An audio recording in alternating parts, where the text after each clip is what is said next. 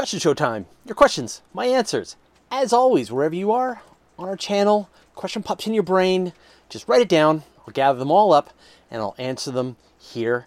Uh, it's times like this that I am reminded that I do live in Canada and not in the Florida of Canada, like I always seem to say. So uh, it just stopped snowing, but it might pick it up again. So uh, here's hoping. Also though, we've got three hummingbirds visiting our feeder today. So Uh, hopefully one of them will make an appearance in the uh, in the episode as we go. Now stick around to the end.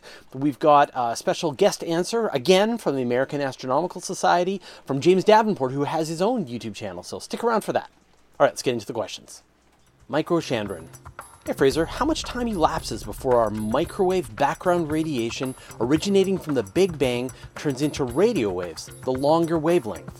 Now, as you probably all know, right, the cosmic microwave background radiation is this sphere of light that astronomers see in all directions when they look out into space. And it is, of course, the light that was emitted by the early universe, really at the moment that it could, when it had cooled down to the point that the universe was transparent, uh, about... Um, you know, about the temperature of like a red dwarf star. Um, the light was able to escape, and for the first time, light could move around in the universe. And now here we are, almost fourteen billion years after that moment, and we're able to see those individual photons as they are escaping from the early universe. Of course, the universe has expanded now, and these regions are like forty-six billion light years away from us, and the wavelengths of each individual photon have stretched out. What used to be this dull red color right at the beginning of the universe has been stretched out by the expansion of the universe into infrared and into microwaves. And right now the wavelength, the size of the wavelengths are about one millimeter. And that's like, like right actually on the edge between, between microwave and into radio waves. It's sort of like the beginning of the radio spectrum. But over time, as the universe continues to expand, those wavelengths are gonna get longer and longer. And so in about eighty billion years, the waves will continue to stretch out, and they'll be about a meter across, and that'll put them into the F M radio spectrum.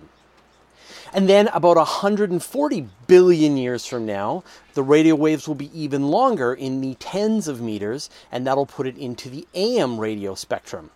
And then about five hundred billion years from now, those first photons that were given off by the cosmic microwave background will be one light year across each. And at that point, they will be undetectable, and any evidence that there was ever a beginning to the universe will be stretched out so far that we and few, or future astronomers, I hope we're here, I'll be on my third robot body by then, um, will not be able to see it anymore. And there'll be no evidence that the universe had a beginning in the way that, that we now know, which is kind of sad. And you think like, oh, like that's an inconceivable amount of time, but think about red dwarf stars. You know, the longest lived red dwarf stars are going to live for ten trillion years. And so they will absolutely live through this period when the time when the, the knowledge of the of the beginning of the universe fades away from our field of view. It's a pretty fascinating concept. Rob May. Good show like always. I'm not sure if it seems like just me, but it seems like your views are dropping a little. Hope that's not true, and I hope you get a big boost in subs soon. But I got a random question. If you could hear sounds, what we hear in space, and assuming sounds would dimute in volume similar to Earth over a distance, how loud would it be? Don't worry about the views. In fact, I think the views are doing great. I think we just had a video with Betelgeuse that got like four hundred thousand views. So everything's going great. Um, and it's still, it's it's a marathon, not a sprint, right? I've been doing this for decades. I plan to do this for decades more. It's just about following my curiosity and sharing it with you. Now onto your question. The universe obviously is silent to us because there is no medium, there's no air, there's no water to transmit the sound. Because when you think about sound, it is just molecules bouncing into each other, and and that's what transmits the sound across distances. No medium, the vacuum of space, no sound. So even though the universe could be screaming in all directions, we can't hear it. And so I did a little bit of research, and it turns out that the universe would actually be screaming. It would be very loud. Um, and a good example of this is like, say, the sun. If the if the distance between us and the sun was air, and the sun was the size that it is, and it makes the noise that it makes, it would be, you know, and a speaker the size of the sun, it would be about the sound of about one hundred decibels here on Earth, which is like the equivalent to an outboard motor.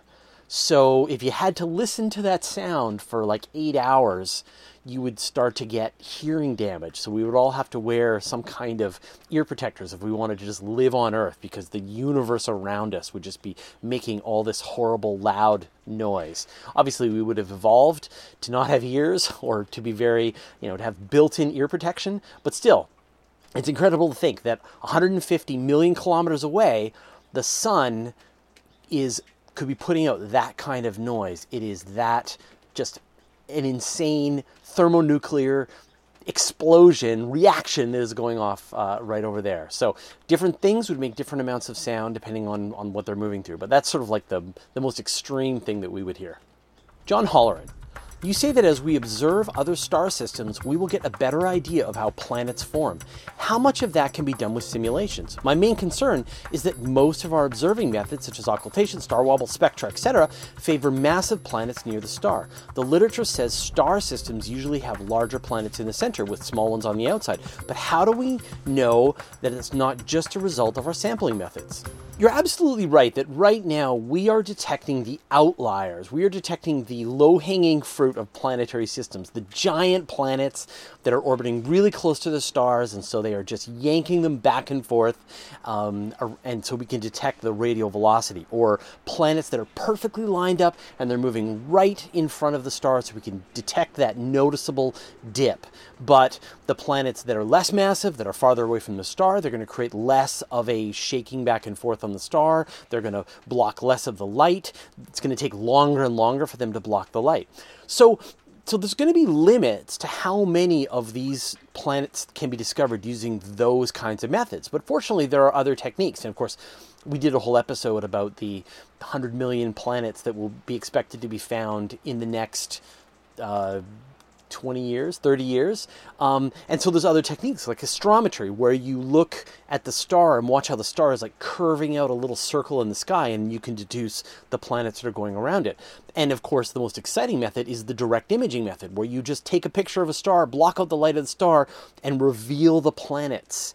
And as the telescopes get bigger and the instruments get more sensitive, the size of the planets that you can observe get smaller and dimmer, and you can see more.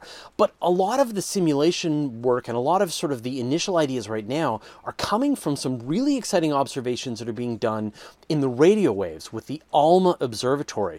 And we'll show a picture right now. You're looking at twenty baby solar systems. And th- this is not just like an artist's illustration. These are a- actual photograph taken by the Alma Observatory, which is in radio waves, but still. Um, uh, it's an image, not a photograph. Um, and so what you're seeing is you're seeing the planetary disks around these stars. You're seeing the, the, the channels where the planets are orbiting around. And, and the more of these newly forming planetary systems that astronomers will be able to see, the more we're going to be able to just get a sense of, of how they come together in different configurations. And so over time, astronomers are going to be filling in all the puzzle pieces. They're going to use all the different techniques to study all the planets and all those different configurations. They're going to be able to look at newly forming systems to see how they started, watch them as they transition into more mature systems. But it is a gigantic puzzle, an enormous mystery, and it's going to take a ton of time and work and research to tease out all the little pieces. So this is going to take decades, hundreds of years, to do like really good, exhaustive science to understand how planets work in the universe. You know, what's your rush? We got time. Andreas K. Rasmussen. What does clearing an orbit mean? Pluto is not a planet because it has not cleared its orbit, but Jupiter has got asteroids in its orbit as well. Yeah, more than a decade ago, Pluto lost its planethood because it was decided at the International Astronomical Union that it, you know, under the new definitions of planets, Pluto didn't meet it, and so now it's a dwarf planet. And, and you know, it orbits the sun, check. It has enough gravity to pull itself into a sphere, check. But it hasn't cleared out the orbit around it of all the other objects, and therefore not a planet. Um, and there's lots of people who will argue with that definition. Um, and would rather that Pluto remain a planet, and then all the other dwarf planets, they can become planets too. Let's have one hundred planets in the solar system. I'm fine with that. Um, uh, but but that definition, that idea. And so it's not about like there not being a single other piece of rock or ice in that region. It's about it being the dominant gravitational force in that region. So the Earth has asteroids that share its orbit roughly, but the Earth is more than ninety-nine percent of the mass that is going around the sun at this region. Same thing with Jupiter. Jupiter is the vast majority of the mass that is in that orbit, while Pluto is just one object among many that are all jostling around in that Kuiper Belt area. And so you can't just say that, that Pluto has grown so large that it has pushed everything else out. In fact, give Pluto billions more years, it could impact with other objects and grow to become a much larger object and clear out its orbit, and then maybe it would meet that definition. So, it, but it's purely arbitrary, right? Like, like Pluto is just Pluto, and it's not, you know, all the definitions that we put over top of it doesn't really change the fact that it's Pluto, and it's awesome. Mike Danheim. Or if someone invents an actual warp drive only to discover in its first test that it wipes out the planet. So that comment was in relation to me talking about various ideas for the Great Filter, right? This idea that something happens in the future that that all intelligent civilizations go through and it wipes them out. And it's inescapable that... that no matter how well we prepare, no matter how much we try to prevent it, in the end, whatever that thing is, it happens to all of us. Like, like stepping on Lego, right? You buy Lego, you're going to step on Lego, you're going to hurt your foot. It's inevitable. And it can't be avoided. No matter how hard you try, you will always, if you have Lego in the house, you will step on that Lego. And it is like a, you know, and it's the same analogy with an intelligent civilization. And this is the idea of the Great Filter. And what I sort of love about this idea is that whatever that thing is, if we can imagine it, and if we can imagine a way to prevent it, then we then it's not the Great Filter, right? If we're like, oh, it turns out that we can imagine that if we continue building artificial intelligence, and eventually that artificial intelligence will rise up and destroy us all. Therefore, computers are banned, right? It's like in Star Trek, the way the Romulans won't let it, any artificial intelligence, or in uh, um, Battlestar Galactica, where you're not allowed to connect your your navigation computer to your to the rest of the ship, um, you know, to try and prevent an artificial intelligence uprising. Right? If you can prevent, if you can anticipate what it might be, then it can't be the Great Filter, because some percentage of intelligent civilizations out there would have anticipated it, and then we would see evidence of them today, or pandemic, or or whatever. And so the the the weird paradox, it's like a paradox within a paradox, the paradox of the Great Filter is whatever it is, is this event that could lie in our future that stops intelligent civilizations from exploring the universe happens all the time, one hundred percent of the time, and it cannot be predicted. It's just a natural outcome from intelligence and raising your technology level. And it's sort of this kind of haunting, disturbing idea. And I'm sure you're going to think of, you know, plenty of ideas for why that can't be true. But then we would see aliens everywhere. The Fermi Paradox just goes around and around. All I'm saying is, if the per- Fermi Paradox doesn't freak you out, then you haven't thought about it enough. List. Hey Fraser, why can't we put giant telescopes on ships? Oceans don't suffer from light pollution, and the oil industry has pioneered deep-sea offshore platforms to house such telescopes. Bunch of problems to trying to put a big telescope on the ocean, right? The first thing is, is that, yeah, if you were on like some deep-sea platform away from cities, but you're on a stable platform, you have to deal with the waves, which will be a pain, right? Dealing with the waves and trying to keep your telescope stable and counteract that wave action.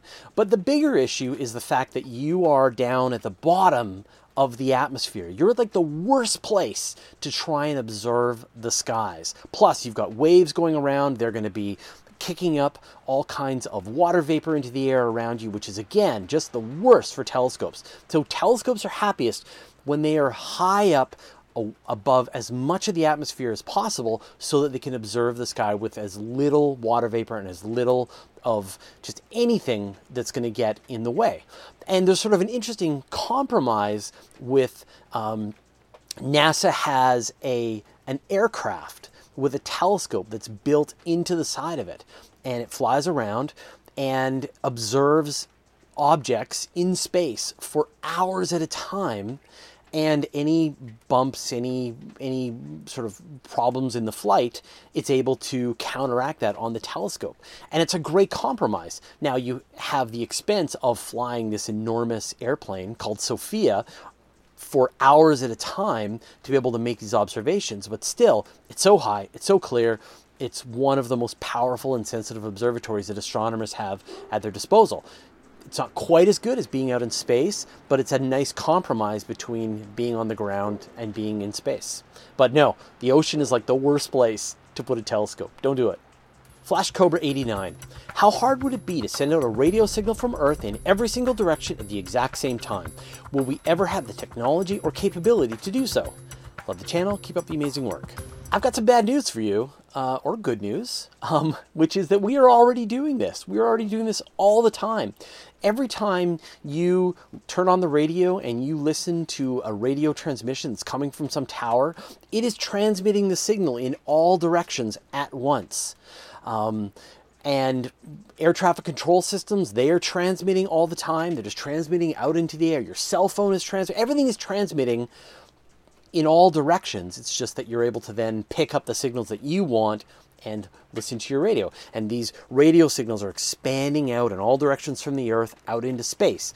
Now, fortunately, they are very faint, especially when you get really, really far away. Even to the closest star systems, those signals are so faint that it would be really hard to detect them. It's only when you beam a, a concentrated beam at another star system that you stand a chance of being able to send a really detectable signal. That said, Uh, there is a gigantic telescope in the works called the Square Kilometer Array, and it's going to be used to help sort of, you know, observe the sky in radio signals. It's going to be one of the mega telescopes, on par with the extremely large telescope and the Magellan Telescope and James Webb. It's going to dramatically change the way radio astronomy uh, gets done. That said, it's going to be so sensitive that it would detect our radio traffic signals out to about one hundred light years away. So we have already been transmitting radio signals out into space, and any alien civilization that's willing to put in the effort to build the kind of radio telescope that we're about to build would detect our radio signals, the, the leaked transmissions that are just happening. Now, over time, you would expect civilizations to leak less and less of that radio signal because it's kind of wasteful, right? You don't want to broadcast in all directions. You want to send a tight beam. You want to send information through fiber optic cable. But in the sort of medium term, we will be leaking all that radiation out into space. So good news. It's already being done for you. FICO.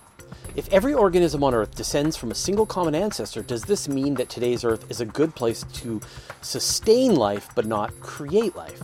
This question was based on the Shadow Biosphere episode that we did a couple of uh, episodes ago. And And I think you're right that we know that we have sort of all of these different life forms now, and they have gone into every single niche to exploit all of the sunlight, all of the free energy, all of the water. If there's a place where there's some nutrients just kicking around, um, life will make its way into that area and exploit all the resources. So we have sort of like a, a completely colonized biosphere of all of the life. And so you can imagine any new life form that tries to get a toehold here on planet Earth is going to be up against a just brutal competition from life forms which have already been existing in these ecosystems for billions of years and are just, you know, they're really tough. And anything new is just going to be an experiment. And so I can imagine it would be really hard. The time for various experiments to be tested out would have been back in the beginning before all of the resources were gobbled up by the existing life forms. But there could be places which are so hostile to life as we know it that might be a place where life as we don't know it, as we don't understand it yet, could be able to get a toehold and try to ex- exist in that niche. I mean, obviously, we look around and we see all these animals. We see birds and we see giraffes and we see um, human beings, right? We're all related. So all the big stuff is clearly all related. And now it's just a question of, is all the little stuff related? Could there be some place where there's some life form that that we're not related to? But it would be really hard for it to try and get a toehold in what is already such a competitive environment. It's a fascinating idea. William Johnson. In light of the novel coronavirus that we are experiencing, do you think that in the future we will have an interstellar World Health Organization? And do you think that containment and control in the future will work the same as now? This is such a good question because, because the one of the big problems that hasn't really been thought of yet is that diseases going to and from the different worlds will get more and more dangerous. In fact, we could get to a point where a Martian can never come to Earth because the risk of infection is going to be too high. We have seen this happen many times in the past where explorers go to other countries and uh, unintentionally and sometimes intentionally release diseases into these populations, which spread like wildfire. We saw this with smallpox, with other diseases like that. And it's just because, you know, we're all human beings, so we all have the same disease vectors, but some of us have developed immunities to certain diseases while others haven't. And so if your body has not built up the immune system to be able to handle some novel disease, then you're, it's going to hit you a lot harder until the population builds up that immunity. And so if people live on Mars and they live completely separate from Earth, and there's no way, no really carefully thought out way that we can try and help vaccinate each other and try to raise the level of, of disease resistance in these different places, then you could get to a point where a Martian can never come to Earth because there's just too many diseases. Any one of them could infect them and, and kill them. And in fact, there was a research paper that I read that went into this exact idea that, that if we aren't careful, we may get to a point where Martians can never come back to Earth, which is, uh, I'm not even sure how we would stop this or prevent this. Anyway, great idea.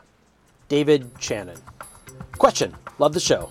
So, why can we discover loads of exoplanets external to our solar system but struggle to find things in our own solar system, such as the so-called Planet X or ninth planet? Shouldn't it be easier to see all the stuff in our own solar system? The problem with looking for objects inside our solar system is that they're not giving off their own light. You're having to depend on the reflected illumination from the sun, which is very far away from these objects as they're like really far out into the solar system. Well, when we're looking at other planets, right, we're looking at a star. I mean, you could see stars that are thousands of light years away with your own eyes. You can see the Andromeda Galaxy, which is millions of light years away with your own eyes because it's giving off light. And so when we look at a star and we're watching for a planet to pass in front of the star and dim that star, like that's doing all of the hard work for us. It's only with bigger and bigger and more sensitive telescopes here on Earth that we're going to be able to push farther and farther out inside our solar system. So it's not surprising that